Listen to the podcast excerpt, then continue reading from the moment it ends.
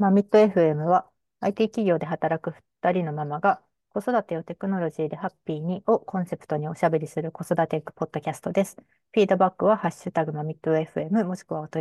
りフォームで募集しています。そういうことで始めますね。はい。うん。ちょっとアイスブレイクっぽいネタからいこうかなと思ってまして、実は、先日初めてね、子供とこう、ズームを、私は出社してて、ほうほう。私が。それで、宿題のサポートをしてたみたいなことを一回やったんですよ。へえ。そう、すごいなんか、子育てっぽいネタだなと思って、ちょっと持ってきたんですけど、はい、そう一番、上は翔さんですよね。で、結構、ズームを使って、いうこともちょっとずつ増えてきて、オンラインのなんか習い事とか体験とかやってみたりとか、そういうのでちょっとZoomを使えるようにだんだんなってきてて、はいはい、で私は出社だったんで、家に置き手紙をしてて、そうママのZoom ID っていうのを書いておいて、はいはい、帰ってきたら、ここに入ってねって、ここに挑戦できるかなみたいな感じでお手紙書いておいて、そうね、でも、常時私が立ち上げてるわけにいかないから、一応スマートウォッチをね、持ってますので、はいはい、準備ができたら電話してねって言ったんですよ。はいはい。で、私は家の中が全部スマートフォームなんで、あ、帰ってきたわとかも全部検知してるので、はいはい。ちょっと帰ってきてんだけど、鍵も開いて自分で閉めてんだけど、っていう通知は来てんだけど、なかなか、来ないなとは思ってたんですけど、そこはね、最近こう一人で帰ってきて誰もいない家をちょっとこうくつろいで楽しんでるみたいなんで、自由があるっていうので、ゴロゴロTikTok を自由に見たいみたいで、私とかやるとちょっとまだ見てんのみたいになるから、ちょっとそういうタイムを多分してて、そろそろちょっと4時からミーティングだからそれまでにかけてねとか言って書いといたんですよ。はいはいは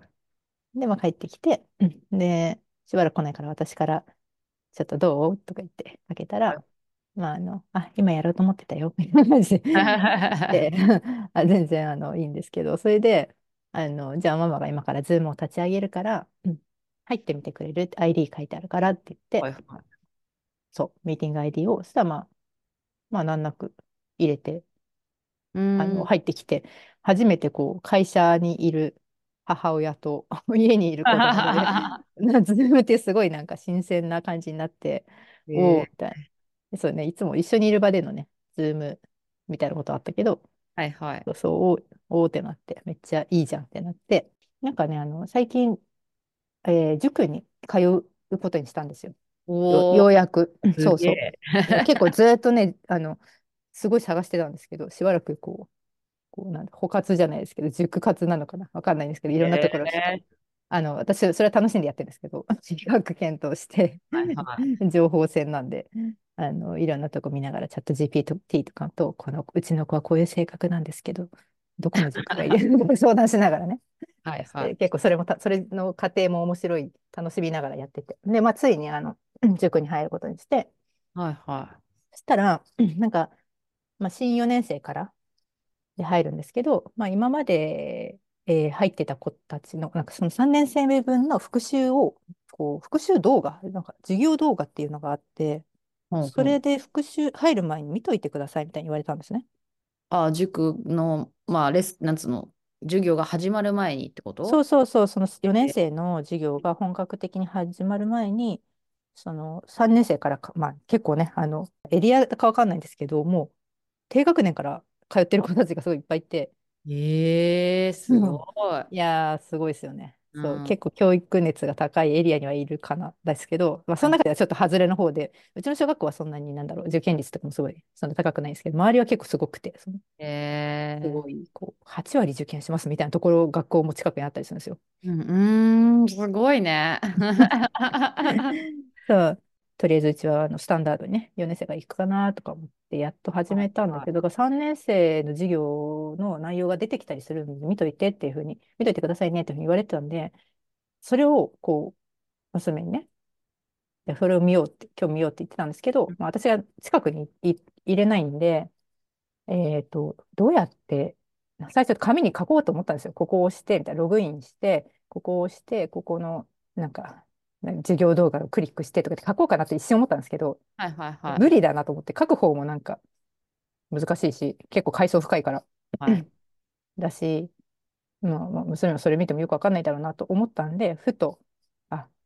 Zoom で画面共有しながらやればいいじゃんって思ったんですね。うんうんうんうん、だから、とりあえず Zoom を開いてもらって、ああ、向こうに画面共有してもらうってこと？そうそうそう。ああ、なるほどね。そう、子供に、はいはいはい。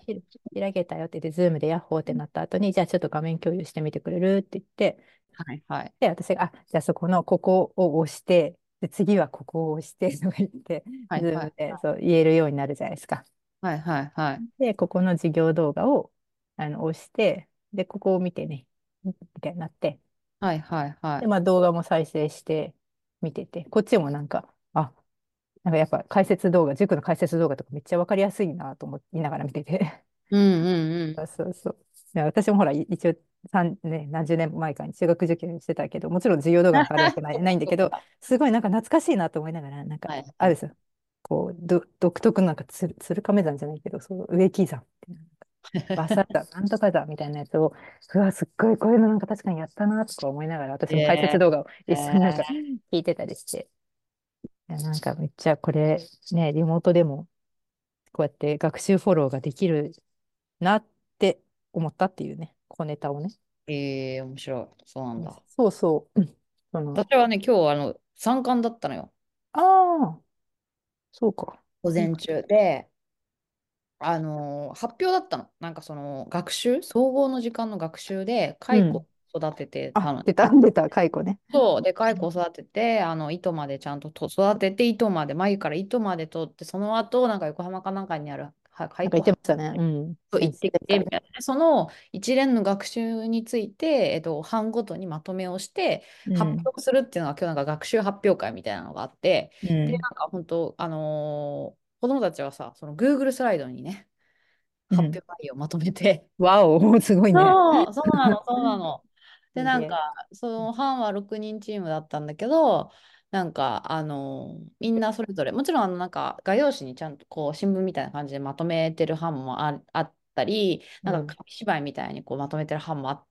るんだけど、どっちにしてもそれをやるにしても絶対みんな Google スライドを作ってるわけ。はいはいはい。でもで結構ちゃんとさ、こうなんかテーマはこれですみたいな。で、それぞれみんなパートに分かれて。なんか自分の担当の領域みたいなのが多分あるっぽくて、うん、でそれについてこう調べて、でそれの調べた内容とその調べてみた後の感想みたいなのをこうちゃんとスライドに書いてあってさ、まあ、それを発表してみたいな、うん、でなんかまあ班によってはそのスライドをめくる担当みたいなのもいたりとかするわけで、すごいなと思って、うん、なんか自分が小3の時となんか考えつかないようなさ、もうこんなこと絶対やんなかったから、もちろん、はい、だってね、発表する、なんかみんなそれぞれね、端末持ってて、で、まあ、発表の端末がもちろんあるんだけど、なんかそれで Google スライド開いて、アニメーションつけたりとかしてさ、やってて、いや、本当なんかすごいなと思って、大人になっても、だから今日もなんかコメントしちゃったね、だから、うん。なんか感想保護者の方からも感想ないですかとか言って、ね、もちろんなんか子供に発表しろとか言ってる親も中にはいるわけだから、ちゃんと親もね、こう聞かれたと思って結構なんか私も手を挙げてさ、うん、こういうとこが良かったですみたいなで、大人になってもね、こういう Google スライド使って仕事するような人もいると思うから、もう今やってること全然無駄ならないなと思って、なんかすごいいい時間だなと思いましたみたいな感じでみんな本当真面目にちゃんとさ感想とかもらったら嬉しそうにしてて、そうでもなんかすごいなんかちゃんとなんか活用されてんだなって、そのなんか端末が配られてさ、なんかまあ勉強だけ宿題だけそうやってやってたりするのかなと思ったけど、連絡帳も全部もう端末でやるようになったのね。手書きじゃなくて、うちもそうだ、そうだよね、3年生だったら、なんか全部連絡は、その Google のクラスルームで、毎日の宿題とか、持ち物とかが連絡されて、それを毎日確認して、で、質問とかも全部そこでしてるの。今日の宿題の。わかるわかる。そうわかコらメなンい。トとかでね、みんそうなそう書そういて、そうリアクションとかもしてて、すそごうくなの、そうなんなの。か可愛いというか、微笑ましくて、でもそれをしかもさ、みんな親は見れるわけじゃないですか。ああ、そう、なんそうかあなのの。子よく質問してて、なんかリアクションあしててとかっていうのを見れたりもするし、なんかすごい、こう、可視化っていうか、そうね。そう。で、なんかもう息子もなんかすごい丁寧にさ、なんか僕が聞き間違えたかもしれませんが、みたいな。こういうふうに言われたと思ったんですが、実はこういうことだったんでしょうかとか言ってさ、そう。でコメントとかして、それに先生が、あ、大丈夫ですよ、こうです、これをやってきてくださいね、みたいな感じでうさ、んうんうん。ああ、すごいすごいと思いわながかる。それすごいら。よね。うん、すごいっていうか、もうそうそいうもんなのかもしれないけど、うちも3年になってから、うちはチームスう。ああね。毎日宿題、明日の時間割と宿題とかって書いてあって、はいはこれい。でも先生も大変だなと思うんだけど、子供たちやっぱそれぞれから宿題、先生、宿題なんとかって書いてあるけど、配られてませんよとか言って、コメントとかしたりしてて、先生が、あ、ごめんなさい、なんか何班だけ配り忘れました、なんとかですとかって書いてあって、それを親もなんか大公開だし、なんか先生も大変だよなみたいな。そうだよね。こんだけ子供いて、あんだけ手動でやってたら、それは先生だってさ、忘れるわな、一つ二つとか思いながらさ、同情ね、の目でわか私る。は見てるけそうど、そう。先書生いは、たらさ、先生が結構すぐコメント来ると思っちゃうだけじゃん。うなんか、んうんでうもん。さ、やっぱ先生もそのなんかプライベートの時間があるから ずっと私はそ思っちゃっう、て、わかいるや、だよ。から夜、も夜うとかね。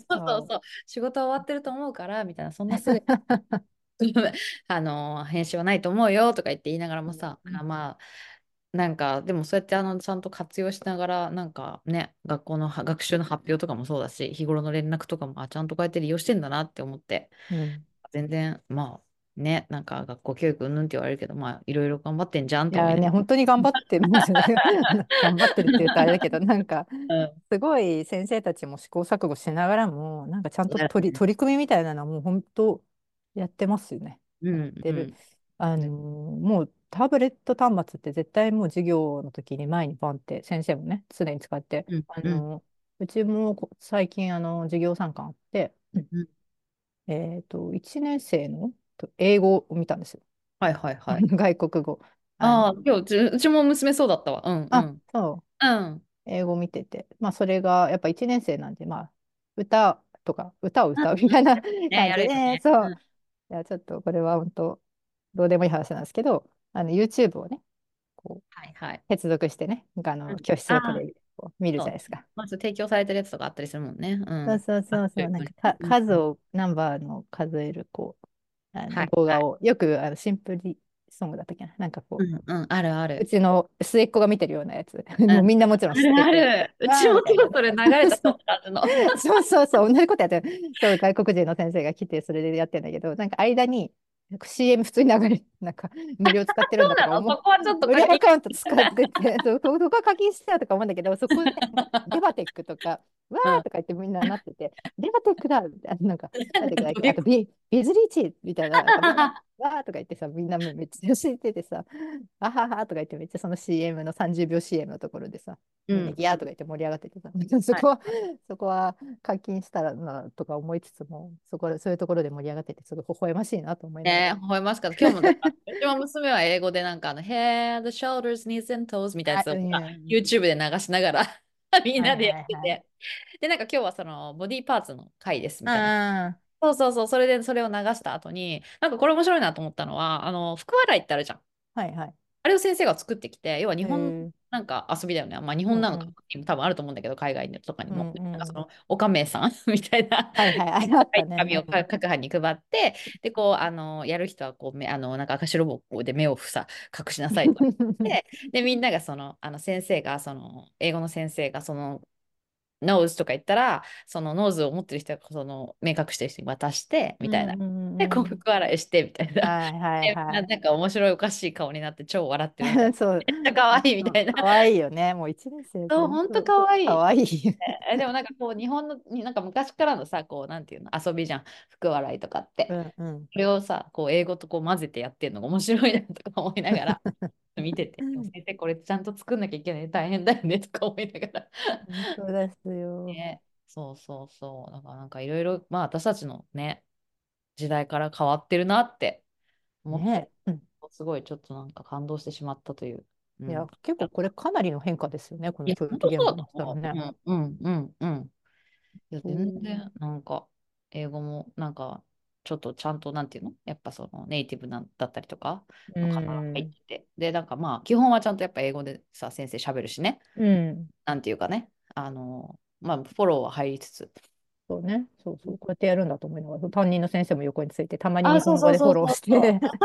そう。会ね、話ベースでね、ちゃんとね。そうそうそう、やってて、あ、思いながら見てましたね。うん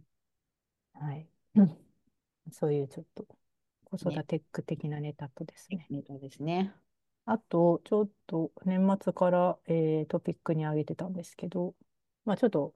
生成 AI 系の話を最近してなかったかなと思っうてて、んうんプロンプトを最近どんなプロンプト使ってるかなっていう紹介をね、したいなっていうだけはなんい。ですけど、うん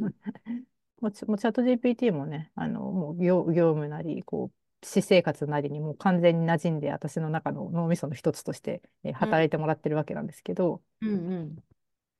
去年の末に、これいいなと思ったのが、まあ、クリスマス、だいぶ遡りますけど、うクリんスマスがあったんですけど、何も計画してなかったんですね、直前まはいで。はい。だからなんか直前になって、あ、なんかちょっとクリスマスっぽいところ、こんな例えばコンサートみたいなところとか 予う約んしようとかって思っても、もうどこももちろんいっぱいだし、なんかはい場はい所とはい。か、あとどういう、なんか、なんかよくそういうの探すと、行こうよっていうサイトで出てくるじゃないですか。あ、あるね、あるね。そう、お出かけを探す、何歳とか、い小ろい学ろ。生とかってやると、絶対その行こうよがね、まあ、トッペプン上位。ペンギンのやつじゃないか。ペンギンはまた違うか。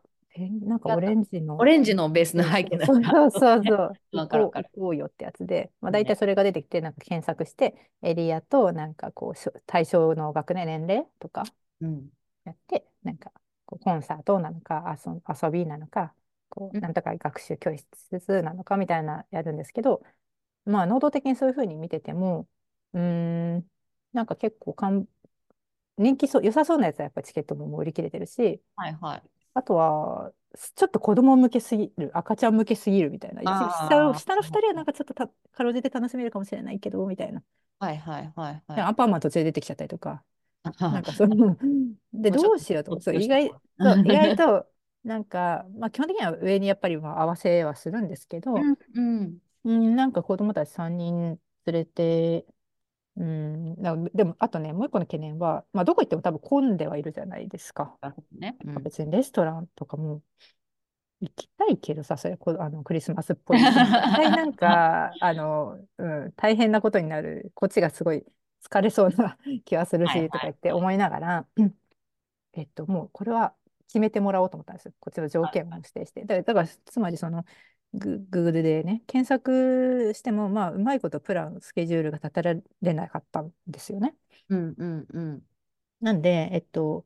ういうプロンプトを使いましたっていうので、まあ、12月24日の日曜日の過ごし方を考えてくださいはいってはい。いうので、下に条件を箇条書きで条件って書いて、でう子ん。供が3人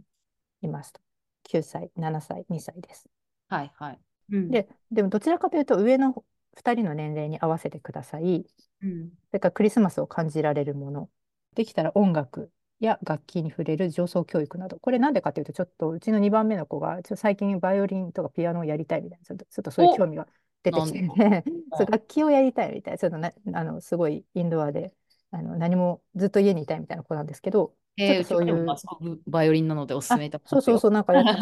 ってるなと思って。はい。で、バイオリンはなんかそのクラスメイト、保育園の時のクラスメイトがやってうたっん。ていうので、なんかずっと前から気にはなってたみたいで、ちょっはといそういうのやはりい。たいというか言うんだけど、どういうものかあんまりちゃんと見たことないだろうなと思って、なんうかできんたうらん。体験とか、そういうクリスマスソングとかがさ、なんか流れてるようなとこあったらいいなと思って、はいはい。そういう情報を入れたりとか。で、まあ、住まいは、まあ、ここの住まいで、車で1時間以内で行ける場所、みたいなは感じいで、はそうした方が、こい。う、年齢、この混んでるイベントの日に、幅広い年齢の子供がいて、自分で能動的にここで組み立てるの大変だなって思ったから、うんまあ、そういうのがまさにこう得意分野かなと思って、その生成がはい。ね、生成するのが そう。っていう感じでですね、やったんですね。そしたら、うん。こう素敵なクリスマスイブの過ごし方を考えてみますねって帰ってきて、うん。でも結構それが最初すごくて、なんか、まずは家族でミッドタウンクリスマスに行ってみてはいかがでしょうか。東京ミッドタウンにあるイベントは美しいイルミネーションと、クリスマスマーケット、子どもたちはさまざまなクリスマスの雰囲気を感じることができますし、学びの要素も含まれていますっていうのがまずあって、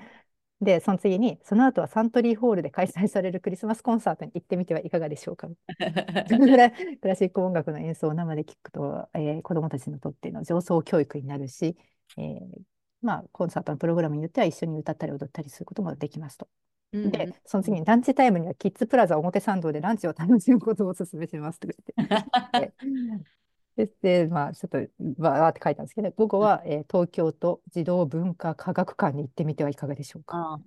科学の実験や工作などを楽しめるプラネタリウムや宇宙について学ぶこともできます。で、一日の締めくくりには家でクリスマスムービーを見るのもいいでしょう。ディズニーのクリスマス映画やクリスマスをテーマにしたアニメーションなど子どもたちが楽しめる映画を、選んでください。もう超モリモリのこれすげえなと思って、このスケジュールプランがそうまずはミッドタウンに行ってやること多すぎみたいな超大変じゃねみたいなしはしなくて面白くて、マジさ、ミッドタウンクリスマスの後にサントリーホールに行って、でその後ランチタイムまでこれ午前だったのみたいなランチタイムに後がいて超モリモリでちょっと面白いんだけど、でもこの中の要素を見ながら、そっか、こういうところになんかそのクリスマスマーケットとかそういうものがあるんだなみたいな感じで、この中からちょっとチョイスをねしたりしたんですけど、ちょっとあまりにもこうモリモリだったから、その次に庶民的なパターンもお願いしますって書いたんですよ。庶民ではなかったの今のちょっとハードルハイソサイティすぎて、ちょっとこんなこと一日でやったらマジこっちの身が持たないなと思ったんで、確かになんか運転手とかいりそうなレベル。そうそしたら、もちろんです、より庶民的な過ごし方も考えてみますねとか言って、その後出てきた方はパターンは、12345個あるんですけど、1、自宅でクリスマスクッキング2、自宅で楽器演奏3、近所の公園で遊ぶ、4、地元の図書館へ、5、自宅で映画鑑賞っていう、一個一個にね詳細書いたんですけど、とか、こういうパターンだし、庶民的バージョンとちょっとお金使うバージョンとみたいなパターン出したりとか、もちろんこの通りに動くというよりかは、能動的にググるだけでは出くわせなかった情報みたいなとかアイディアとか、あとは子どものね年齢、家族構成にカスタマイズした提案をしてくれるわけじゃないですか。こういう感じの、使い方したよっていう話をしようかなと思ってたんですね。去年末とかに結構その記事を書くようなことが多くて、松井さんなんかよく記事書いてると思うんですけど、このめっちゃ書いてるそう、それなんか松井さんにもしたら聞きたいんですけど、なんかマミットハブとかの記事もそうだし、なんか私あれ書いたんですよ、アドベントカレンダー。会社のアドベントカレンダーで、生成 AI っていうテーマがあったんですけど、そういうちょっと業務で生成 AI を使ってるっていうので、アドベントカレンダー書いたんですけど、こうテックブログですよね、デベロッパーズブログ。あんまなんかすごい久しぶりだったから、そういう体系立てたしかも公式ななんかちゃんとした記事。だからもうなんかゼロからこう書くっていうのがもうそういう脳みそがなくなってきちゃってて、まずなんかチャット GPT に構成を考えてもらおうみたいな最初からそう思っちゃってて、でそれとかは一応私のプロンプトは、あなたはプロのテックライターです、テックライターっていうのか知らないですけど、技術ブログでこう一応書いてたのが GCP オート ML トランスレーションの始め方というタイトルでブログを書きたいです。構成案を考えてくださいって言って、構成案をわーって出させて、1、イントロダクション、2が基本的な使い方、セットアップ、モデルの作成、実用例、ベストプラクティスとかってコンクルージョンみたいな感じでわーって出てきて、であとはこのスレッドで、タイトルは今私が適当ですけども、タイトルのオート ML トランスレーション始め方ガイドを他にも10案パターンを考えてくださいってとかっていう感じでパターン出しですよね。タイトルのなんか引きのいいタイトルをバーって出させる。っていう感じで、そのスレッドでいろいろ技術ブログの体系立てたブログを書くって意外と大変じゃないですか。なんか紹介するみたいなのって、はいはい、大変っていうか昔だったら全然そのやってましたけど、初めにとか使い方とかやって、まあ、実践例で、まあ、最後なんかまとめみたいな感じの、まあそれぐらいはなんとなくわかるけど、まあせっかくだからっていうので、まあもうこういう記事を書く系はこうやってなんかまず一番最初のベースはチャット GPT と一緒に考えるみたいな癖というか、はいはいはい、感じに、そうなってて、そういう使い方をしてるよっていう紹介をね、なるほどできたらなと昨年末に思ってたやつなんですよ。結構やっぱ活用してるの。私最近あれかな、ステーブルディフュージョンの WebUI を、まあ、落としてきて使うみたいなのをちょっとやってて、でなんか画像系が全然キャッチアップできたり聞きたいです。なんか私も全然そんななんか記事は、まあ、出たから話すと、私記事結構自分でバーって書いちゃうタイプなのね。なんかまあ多分好きなんだと思う、単純に。そうですよね。そうそう、頭の中のこう整理にもなるから結構、考えて書くのがまあ割と好きだから結構書いちゃうんだけど、いつも毎回その社内向けのちょっとまあ記事とかも書いたりするんだけど、サムネイルが大変なのよね。はいはいはい。作るのが。大変ね。で、なんかちょっとやっぱりいろほらカンバとかさあるんだけど、やっぱこう思ったテイストじゃないな。ちょっともうちょっとなんかなんだろう、絵画っぽいのにしたいなとかさ、いろいろこうあるじゃない。だからそうなった時にやっぱちょっと自分でもちろん書いたりするの無理だからハードル高いなと思った時に、第一選択肢としてアドビのファイアフライ、まあ、社内向けのコンテンツなんでね、ファイアフライで生成するとかもあるし、あれもすごい優秀だなと思うんだけど、なんかちょっとまあちょっとアニメチックなのもなんか例えばやってみたいなとかってなったら時に、まあちょっとステーブルディフュージョンでなんかハギングフェイスのなんかそのモデルみたいなのを指定して落とし、なんかモデルを落として使うみたいな、あとまあ社内向けにいろいろハンズオンとかみたいなのやってたりしたから、なんか使ってみるんだけど、なんか私もなんかそのプロンプトあんまそこまでなんか今まであんま考え、なんかすっごいなんつうの考えて使ってないって言ったらおかしいけど、まあ思ったのをバーってポンって入れてたんだけど、なんかそのネガティブプロンプトってあるじゃん。はいはい、画像生成するときにマイナスあるんだよね。なんか要は要するにこういう要素は入れないでほしいとか、こういう要素に気をつけてほしいみたいな、例えばちょっとなんか手がさ6本になったりとか、なんかそういうのをこう防ぐための、まあ、呪文みたいなとか、あとやっぱ、エログロみたいなの欲しいときにはこういうの入れてくださいみたいなとか、結構なんかそういうのがあるんだみたいな、なんかそういうのがね、なんか私もなんかこう使いながらなんかへーこんなのがあるんだなと思いながら使ってて、でなんかこうやっぱりそのなんだろう、この指定って結局その例えばマスターピースってなんか呪文で入れるみたいなのがあるわけよ。それはネガティブプロンプトじゃなくて普通のプロンプトの方に入れるんだけど、まあ言うて傑作ってことじゃん。これは多分その学習させるときになんか多分これはまあそのデータの中にその傑作マスターピースだよっていうこうなんだろうな、メタデータなのか、なんかまあ何かしらとセットで多分学習させられてるものが結構あるから、なんかそういうものをこう引き出したいときにその呪文を入れとくといいみたいなさ、なんかまあそう、なんかそういうのでなんか呪文として入れるといいですみたいなさ、なんか結構なんかそういうの調整しながらこう自分で画像生成したりして、なんかそれをベースにこうサムネ作ったりとか、社内向けのやつにね、そうなんかしたりとか。してなんか結構ね画像面白い、なんかテキストはテキストでまあなんかすごくなんか記事だけじゃなくてさ、なんかいろいろこう情報検索とかでも楽しいけど、画像も画像でなんかまあ単純にこうベースとなるようなこうアイディアを得るという意味でもそうだし、ちょっとしたサムネ作ったりとかの時もそうだし、すごいなんか面白いなと思って最近使ってた。プロンプト難しいなとは思うけど、なんかそうですよね。そううちもなんかちょうどチームの後輩がなんかちょっと検証みたいなのやってて、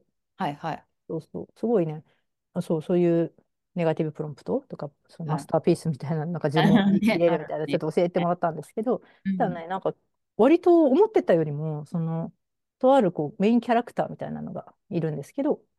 それのなんか違う動物バージョンみたいなことをやってたりしてて、すごい面白いなと思って、こんな感じ、なんか思ったよりも、まあ、ちょっと人間じゃない、対象がね、人間じゃないからかもしれないですけど、キャラクターとかだとなんか結構可愛い、普通に可愛いみたいな感じの、うさぎバージョンとか、キツネバージョンとかさ、と思いながら見ながらも、そのプロンプトの感じがまだ全然私はよく分かんなくて、そのそうだよね、チャット GPT と違って、GPT とかと違って、自然言語って感じじゃないです。あ、なんか、そう、私はなんか一応カンマで、なんかこう要素を指定していくような。プロンプトじゃない。うん、一応ね、プロンプトに入るの。うん、ではある。プロンプトの入力欄に入れるから。うん、そっか。ジャパニーズガールで、はい、着物とか。あとなんか背景は、まあ、なんか要はその景色的に、例えばなんか森の中とかさ、うんうん、なんかそういうのカンマ区切りでパパパって指定する。それってモデルはあれなんですか、ハギングフェイスってことはそのオープンソース？あ、そうそうそうそう、いろいろ。だからまあライセンスとかはやっぱちょっとちゃんと見なきゃいけなかったりはするけど、すごいですね。なんかまあここでなんかいろいろ提供されているモデルがやっぱあるのよね。そのアニメっぽいものとか、はいはいはい、イラストっぽいものとか、実写っぽい。と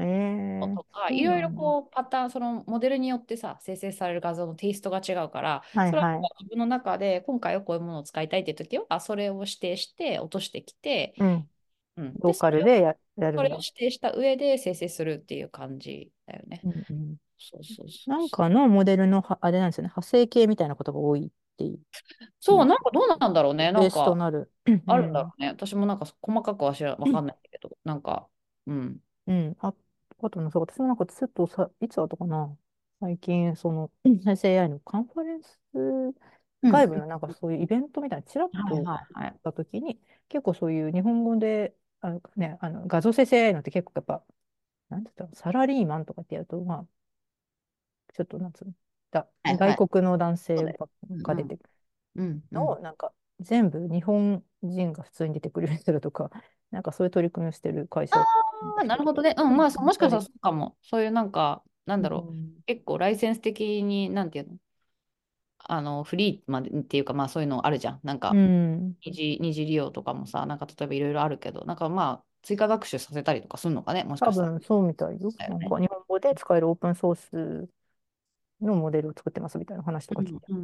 そういう感じなんだと思いながら聞いてて、そうだ、画像って確かに。なんかね、ビジュアルで出てきてすごい偏ったりとかするってして余計大変なんだろうなとか思いながら、テキストよりもそのなんかね、ダイバーシティ EDA みたいな文脈で言っても、そうだね、そうだね、なんか偏りがとかって絶対発生するだろうし、すごい大変だなとかって、そういう観点。本当そうだと思う。その例えばなんだっけ、医者ドクターみたいなのも偏らないようにしなきゃいけないんだろうなとか思いながら男性ばっか出てくるみたいな、そうだね、してるとか、そういう人間のね、フィードバックとかっていうのプロセスとかが画像ってめっちゃ大変だそうだなとかって思って聞いてました。そうだね、分かりやすく歌いそうなとこはあるもんね、やっぱね。そうそうそう、バイアスが入ってるっていうね。うんうんうんうん。いやでもなんかすごい面白いし、こんな本当すごいなと思って、なんかこんなのできちゃうんだっていう。そっか、サムネは確かにやって、私は頑張って頑張ってますけど、そうなんか絶対的に、例えばさ、この前ちょっとなんかドラゴンが入ったものを作りたいと思ったの、なんか。で、初年だからドラゴンなんか書けないじゃん、自分では。もちろんね、当たり前だけど、そんなものは書けないわけじゃない。かといってこう提供されてる素材でもさ、そんなめちゃくちゃフリーでなんか高クオリティなものなかなかやっぱさね、得るのも難しいよねってなった時に、ああもう書かなくてもこんなん出てきちゃうんだっていう、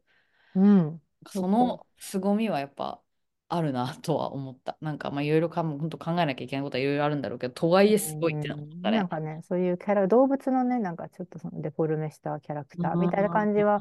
なんつうか当たり障りなさそうというか。ああ、そうなの、そうなの。使いやすそうですよね。そうそうそうそう。業務でも。そうそうそうそう。ね。そういうところいいですね、活用。なんかアイコンとかね、キャラクターとかは確かに、やってみようかな。ローカルで、なんかスペック的にも大丈夫なんですか、そのモデルって落としてきて。あ、そう、だから結局、なんか、私はなんかちょっと私のこう部署でいろいろ環境が用意できるから、うんうん、そうそうそう強いのが使えるのか強いのを使えるわけですよ。あ、でもまあそれも全然こう社内向けに提供してたりとかしたりするんで、うん、まあなんか結構なんかこういうふうに使えるんですよみたいな感じのハンズオンをちょっと何件かやったりとかもしたりして、うんうん、そっか面白いなと思って。うん、ね、キャッチアップ最近なんかあんまちゃんとできてなかったんでしていかないとなと思って、そのオープンのとねプライベートのとあるっていうところぐらいわかるんですけど、あんまりハギングフェイスから実際に落としてきてなんかローカルでやるとこまではまたできてないんで、うんね、ちょっとやってみたいですね。はい、なんか本当すごい世の中になったわっ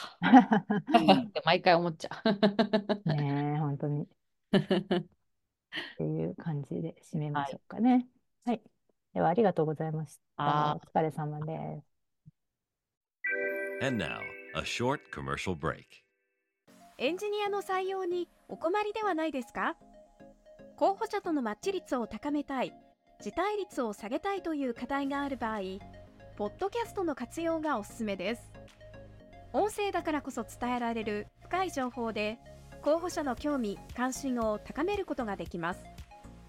ピトプでは企業の採用広報に役立つポッドキャスト作りをサポートしています。